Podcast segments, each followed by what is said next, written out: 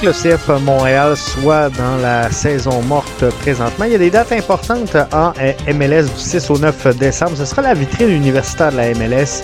C'est la 4e édition du MLS College Showcase qui aura lieu à Phoenix, du côté de l'Arizona, un événement à huis clos qui va donner la chance aux membres du personnel technique de tous les clubs de la MLS.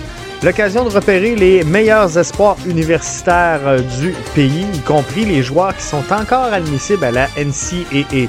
Je vous rappelle que du côté du CF Montréal, Justin Mapp, ancien joueur de la formation, avait été recruté par le club dans l'équipe technique afin de surveiller justement ces joueurs de la NCAA. Donc cette vitrine universitaire-là du 6 au 9 décembre. Le 11, c'est l'ouverture de la fenêtre de négociation. Donc, après un gel de 3 mois de l'effectif, tous les clubs de la MLS peuvent commencer à ajuster leur effectif en effectuant des échanges avec les autres formations de la MLS. Les renonciations de fin d'année auront lieu jusqu'à 17h le 12, donc le processus de ballottage de fin d'année qui se déroule dans l'ordre inverse. Je vous le rappelle, la fin de saison 2023. En tenant compte, bien sûr, des performances des séries éliminatoires. Seront éligibles donc à cette sélection les joueurs qui ne répondent pas aux exigences minimales pour le processus de réintégration ou encore d'agent libre. Le processus de dérogation de fin d'année se termine le 14 décembre. Le marché des joueurs autonomes, tant qu'à lui, s'ouvre le 13. Les clubs pourront donc s'engager avec des joueurs autres que les leurs qui sont éligibles à titre d'agent libre à travers le circuit Garber.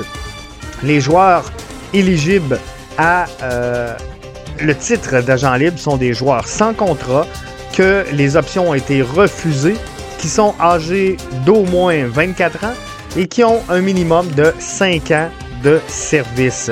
La liste complète d'ailleurs des joueurs autonomes sera rendue disponible le 13 décembre.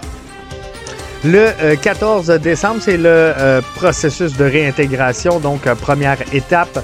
Le 19 décembre, c'est le Super Draft 2024 de la MLS qui se composera des 3 tours de sélection des joueurs.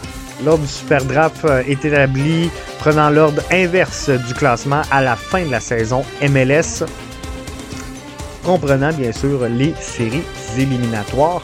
Et le 21 décembre, ce sera le processus de réentrée. Étape 2 qui se déroule toujours dans le même ordre que l'étape 1, se compose des joueurs qui n'ont pas été sélectionnés donc dans le premier tour. Tous les joueurs non sélectionnés ne seront pas nécessairement disponibles pour la sélection car les joueurs peuvent re-signer avec leur ancien club entre les 2 étapes ou tout simplement se retirer du processus. Donc, ça sera à surveiller du côté de la MLS en décembre.